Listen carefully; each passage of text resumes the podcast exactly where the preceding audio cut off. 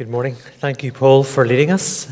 And uh, as Paul has said, this is a month when we have been going back to renew our vision and ask ourselves what kind of church are we becoming? And that's the outworking of this phrase seeking to be a church without walls. And I think it's been very good and important for those, for those of us who have been here for a long time because we have been making important decisions as a church uh, about moving out of this site, which has been our home for 81 years. And uh, we obviously want to make sure that this upheaval is for the glory of God and for the good of this community and God's witness in this area. And if you're new, we're really glad, like Andy and Naomi and Katie and lots of other people who are coming into membership or finding their place here, to welcome you to be part of what God is doing and to say that you are indeed needed as Christ builds his church. And before going any further, can I say that on the back of this month, we're going to have a special Sunday opportunity for people who have been relatively new here in the last year or two to stay behind on Sunday, the 11th of October, for a lunch and a little bit of a meet with the leaders and find out a bit more about how this church works. So, if that applies to you, can I ask you, please, to tell us if you're free to stay on Sunday the 11th? It'll be from 12:30 to 2:30. There'll be some light lunch offered as well as a chance to meet other newcomers and, as I say, hear a bit more about how church works. So, would you tell either Nigel Young or myself? Both of us will be running around with our clipboards and our lists. All we need is a name and the number of people who are coming. Please do let us know if possible today. the values of this church are, of course, on the screen in front of you. And they guide us towards being a place of belonging where you will find family, wherever you come from, whatever your background. And you will be encouraged to be part of a multiplying, growing church, especially through conversions as we see people added to this body who come to know Jesus Christ as their Savior, and an opportunity to serve and the serving isn't just this organization or this uh, activity. The administration is all important. There's lots of people involved in keeping the wheels turning. But it's about serving the purposes of God. And as we think about who we are serving and what we're doing, it adds such dignity and privilege, as we've been hearing about over the last couple of Sundays. And going, and that's Hopefully, you've picked up already today's theme. So, as we ask what kind of church we are becoming, the answer is that it's one that should be going, a church that's on the move. And this morning, I'd like to look at a couple of passages of Scripture and to think for a few minutes about what this means and Luke chapter 9 and 10 give two instances where the disciples, the followers of Jesus, are sent out by Jesus to all of the places where he was going or had already been. And he sent out these followers to do two things, and they're very clear in Luke chapter 9, verse 2, as the 12 are sent out, and then they're repeated again in the passage that we're going to read in a minute in Luke chapter 10 verse 9, as the 72 are sent out to these towns and villages. So let me ask you a question before we stand together and read God's word. What is going about? What do you think this going means for you and I here in this church building this morning? And does it relate to us as followers of Jesus today? Well, please turn with me to uh, Luke chapter 10. It's on page 1041 in the church Bibles. And we'll stand to read, and I'm going to read verses 1 to 11 and then a little bit at the end of the chapter. unlike Paul, I didn't come equipped with my other uh, lenses, so I'm going to have to squint a little bit here. But if you stand and follow in the text that you have in front of you, uh, we'll hear God's word together.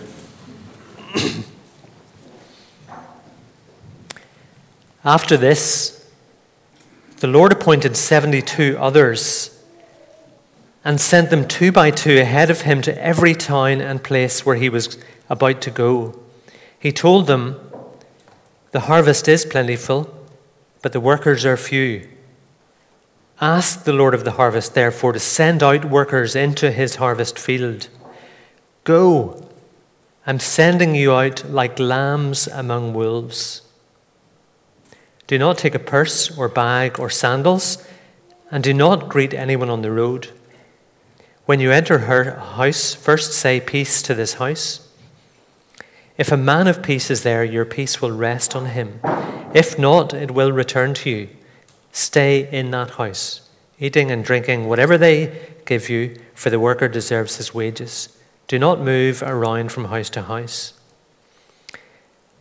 When you enter a town and are welcomed, eat what is set before you. Heal the sick who are there and tell them the kingdom of God is near you. But when you enter a town and are not welcomed, go into its streets and say, Even the dust of your town that sticks to our feet, we wipe off against you. Yet be sure of this the kingdom of God is near.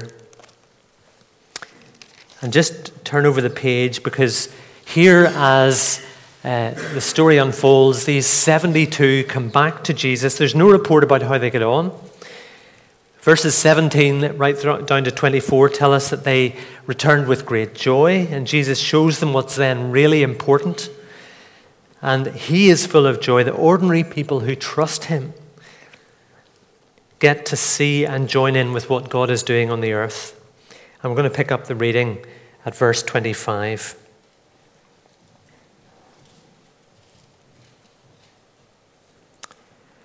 On one occasion, an expert in the law stood up to test Jesus. Teacher, he asked, what must I do to inherit eternal life? What is written in the law? He replied, How do you read it? He answered, Love the Lord your God with all your heart and all your soul, and with all your strength and with all your mind, and love your neighbor as yourself. You've answered correctly, Jesus replied. Do this and you'll live. But he wanted to justify himself. So he asked Jesus, and who is my neighbor? In reply, Jesus said, A man was going down from Jerusalem to Jericho when he fell into the hands of robbers. They stripped him of his clothes, beat him, and went away, leaving him half dead. A priest happened to be going down the same road, and when he saw the man, he passed by on the other side. So too, a Levite, when he came to the place and saw him, passed by on the other side. But when a Samaritan, as he traveled, came to where the man was, and when he saw him, he took pity on him. He went to him and bandaged his wounds, pouring on oil and wine. Then he put the man on his own donkey, brought him to an inn, and took care of him. The next day he took out two silver coins and gave them to the innkeeper. Look after him, he said, and when I return, I will reimburse you for any extra expense you may have. Which of three, these three do you think was a neighbor to the man who fell into the hands of robbers? The expert in the law replied, The one who had mercy on him. Jesus told him, Go and do likewise. Please take your seats.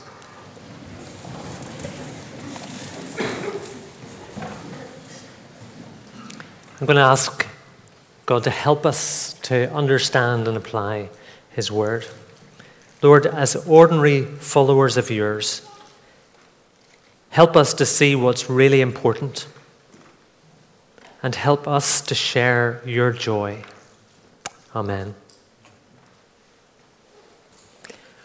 What is it that could stop us from going? Because that's the question that I suppose relates to us as a church that's going. The term missionary probably conjures up all sorts of ideas, and uh, let's be honest, they're not all positive. Uh, you might be thinking, it really is great to be part of a church with so many people who are prepared to up sticks and move like Margot and Eduardo somewhere else and uh, tell people about the gospel, but it's really not my thing. And if that's where you're at, then can I say to you, you're not abnormal. This church is one that prioritizes missions. But for many of us, it's not the thrill of what Jesus said to those 72 of being sent out like sheep among wolves that first attracted us to Jesus. And if your recollection of some missionaries is so otherworldly that their dress puts you off, can I add, it's okay to wear great looking clothes when I worked with Operation Mobilization in India, we had an organization within it called Charlie, which was a kind of a way of recycling clothes. And I came across photographs recently of uh, some of the fashion that I sported at the time. And I have to say, I'm not going to put the photograph up because it would only distract us for the rest of the morning. What we would say is, wherever you're at on this, would you be open to developing a passion? for mission, even if it's not there yet. So, what were the two things Jesus commanded the 12 and the 72 to do? Can you tell me a bit of uh, feedback? It said right at the beginning when he sent out the 12, verse 2, and then chapter 10, verse 9, he was telling them to do two things. What were they? Heal the sick Yep, and proclaim the kingdom. Exactly. That's what it means to be sent out by Jesus in both of these passages. These two commands about going are heal the sick and proclaim the kingdom. We could think about how the instructions of Luke chapter 10 were later modified by Jesus but the message is very clear. It's about what Jesus is doing in demonstrating and teaching God's good news. It's about talking the Jesus talk and doing the Jesus work. For every one of us, there's the danger, I think, of discussing mission, what it is and what it's not, and writing ourselves out of the doing things that God has planned for us to do, and the telling people who Jesus is and what his kingdom is about. So rather than focusing on the 72 and all the instructions and directions that Jesus has given, I'd like to listen to what happens on the back of this great celebration as the 72 return and talk about all the things that they've seen and experienced.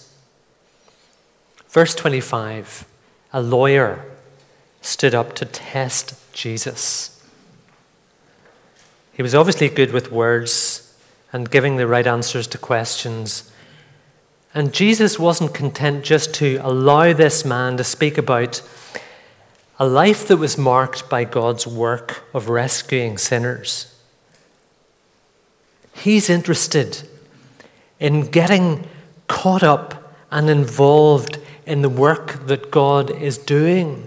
And he doesn't want people just discussing what this is about and understanding the principles clearly and being able to repeat them. He wants people to get up and do what he is doing. And I have to tell you, that's my story. So often, I'll talk about important principles and yet find that Jesus is dragging me into the places where He wants me to be a witness or to be a good neighbor or to be an agent of His kingdom. I read this quote this morning by Vincent de Paul. He said, We must love God but let it be in the work of our bodies, in the sweat of our brows.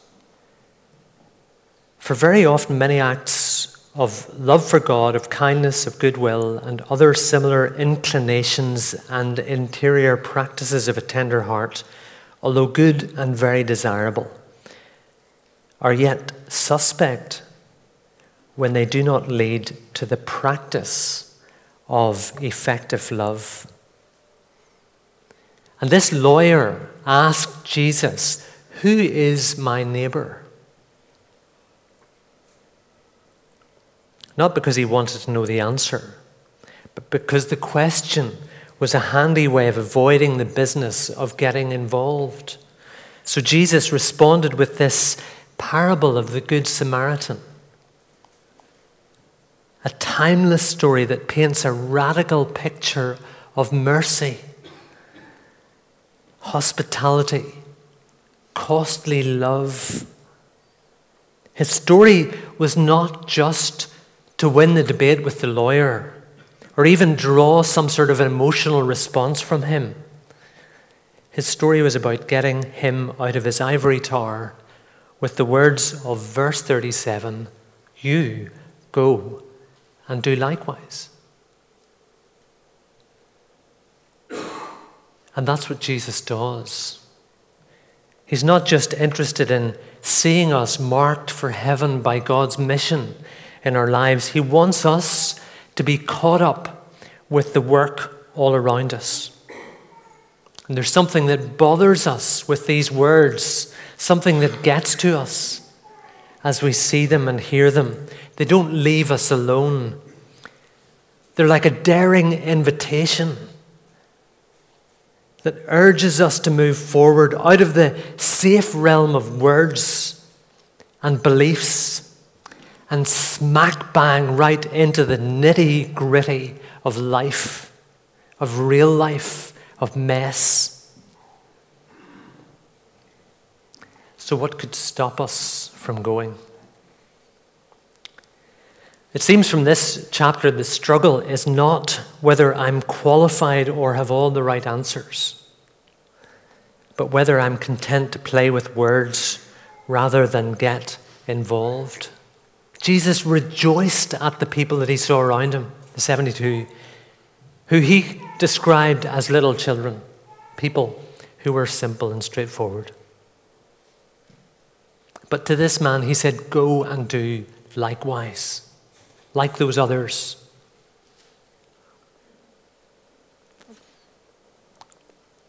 That's the command to any who seek to belong to a church without walls. It opens us up, it opens the doors of this church up. It dismantles the walls of this church up to the cold, brisk gospel air. This way in which God is at work in the world that sometimes rattles our cages and wakes us up to say, Jesus isn't just my blessed Savior, He's also my insistent Lord who's saying, Go and do likewise. So, Windsor Baptist Church, we may think our appointments and meetings are too important to stop and get involved in the needs of broken world. But Jesus will not let us stay there. We are to be a missional community. So, what does that mean? What does it mean for us to be going as a mission?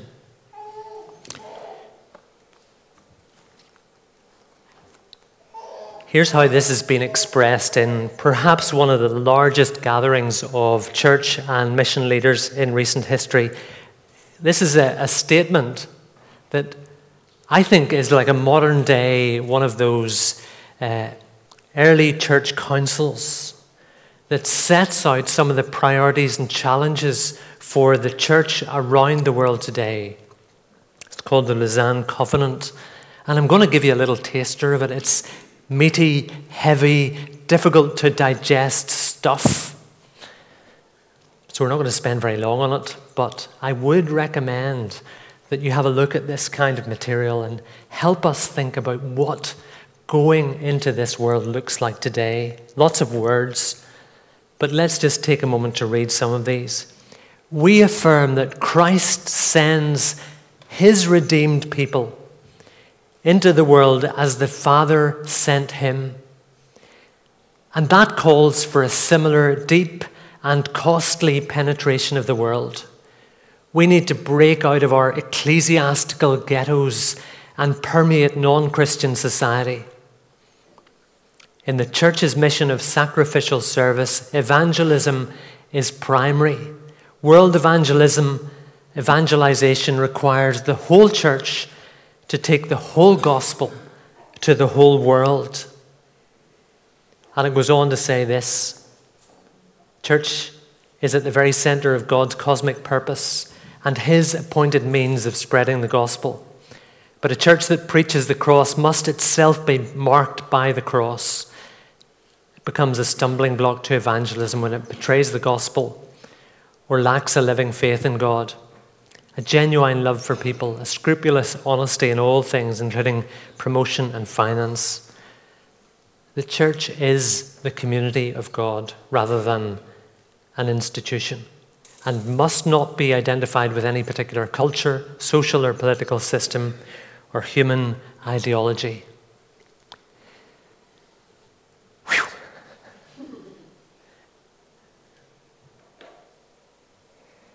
For the final few minutes, I'm going to think about what this mission is from that phrase. And if you only take one line away, think about this one. What does it look like for the whole church to take the whole gospel to the whole world? There was a great sense of excitement end of August, September as we had our summer feedback and heard from probably 72, pretty close to it, uh, hearing about what God was doing uh, as teams worked together and had a powerful experience of that sense of cooperation.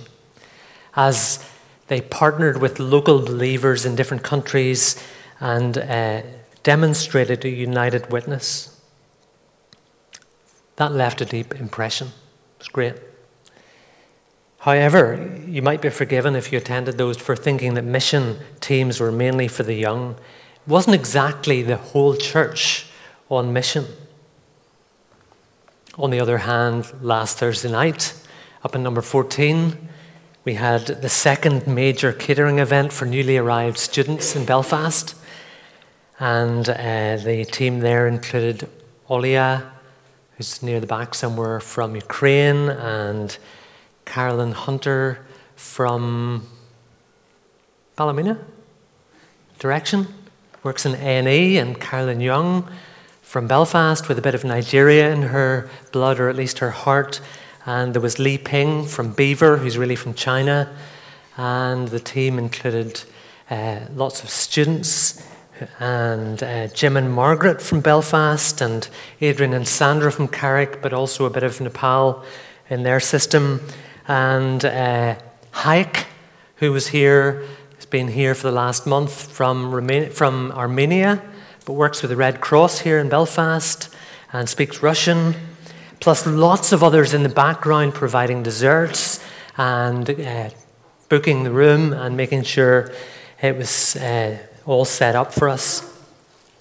It was a great evening.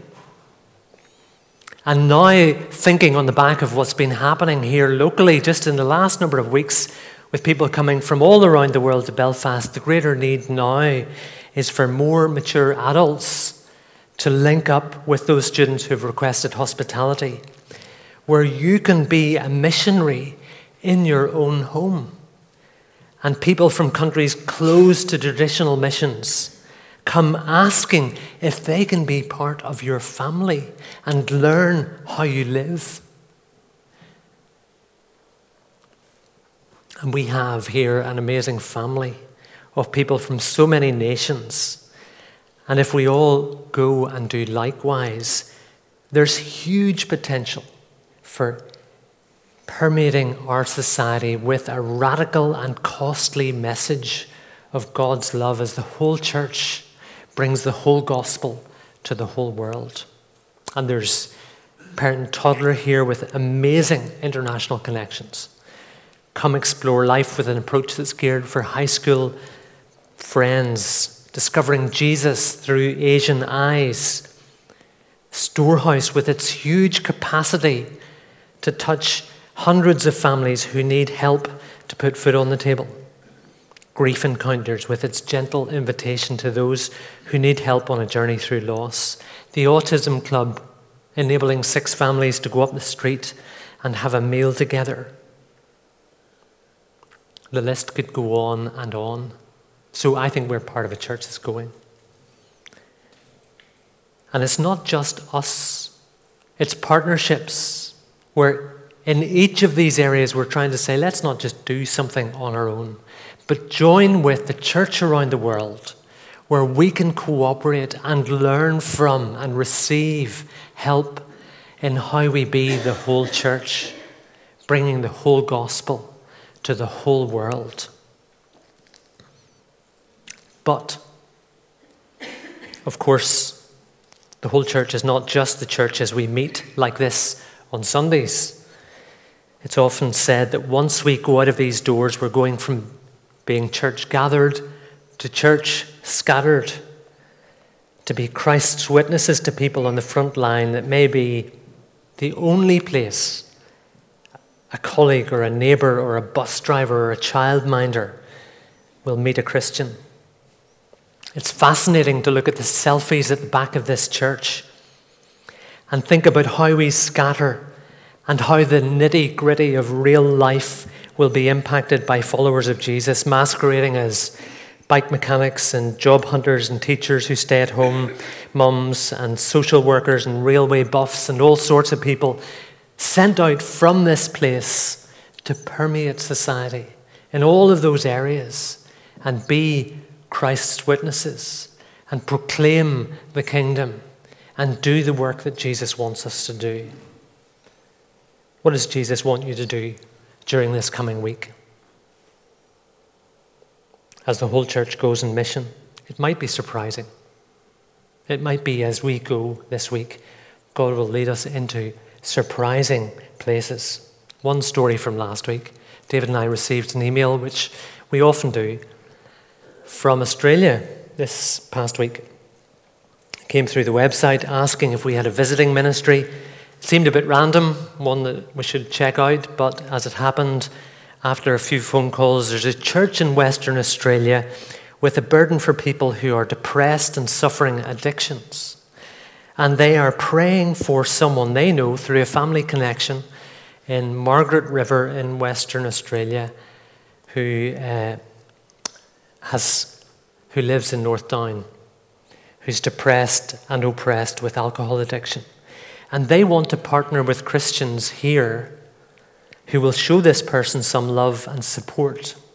And we were contacted to ask would we be that connection. So we contacted this family on Wednesday, and the previous evening, the family unit had finally split apart because of the devastating effects of addiction on the lives of two young children in that home. How can we possibly help? I have no idea. Will we be used to turn that situation around? I really don't know. But Jesus said, You are the light of the world. People don't light a lamp and hide it, they put it on its stand. It gives light to everyone in the house. So, he says to us, Let your light shine before others, that they may see your good works and glorify your Father who is in heaven. And I don't need to say to you that we live in a world that is desperately needy. And we are moving forward on our knees, seeking to bear Jesus' words and demonstrate his works to bring hope into hopeless situations. The whole gospel, according to Luke 10, includes caring for the weak and dealing with people like an A&E department in a broken world. So, where in the world will God's mission take you this week? It might be with Exodus to Lisburn or preparing for a summer team. It might be to Alaska as an aircraft engineer again or a classroom as a teacher. It could be as the next edition of Missionary Prayer Digest comes out. It's just about linking with those situations, with our missionary family, praying about what's happening in Japan or South Africa or Morocco or Nigeria or Tanzania or Peru or Amsterdam or Spain. Thinking about Bible translation, about training pastors, about mobilizing support, about developing Christian resources for people with sight loss. We're praying for Rachel as she prepares for a mission trip somewhere in the 1040 window. This is an incredible world with so many opportunities. I did hear a joke about the 1040 window. It's not really worth telling, but I'll tell you anyway. What's the 1040 window about? Apparently, some short termer. I can't even remember the joke. No.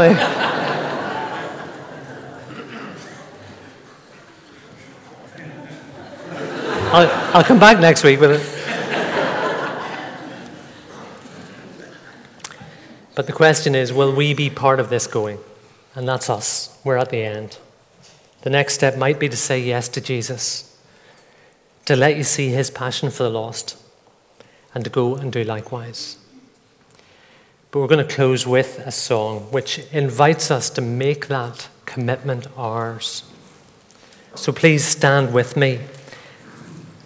And if you're prepared for this, sing, I will offer up my life in spirit and truth, pouring out the oil of love as my worship to you. There's a debt of love that fuels our going. So let's worship and prepare to enter God's mission as He calls us to go.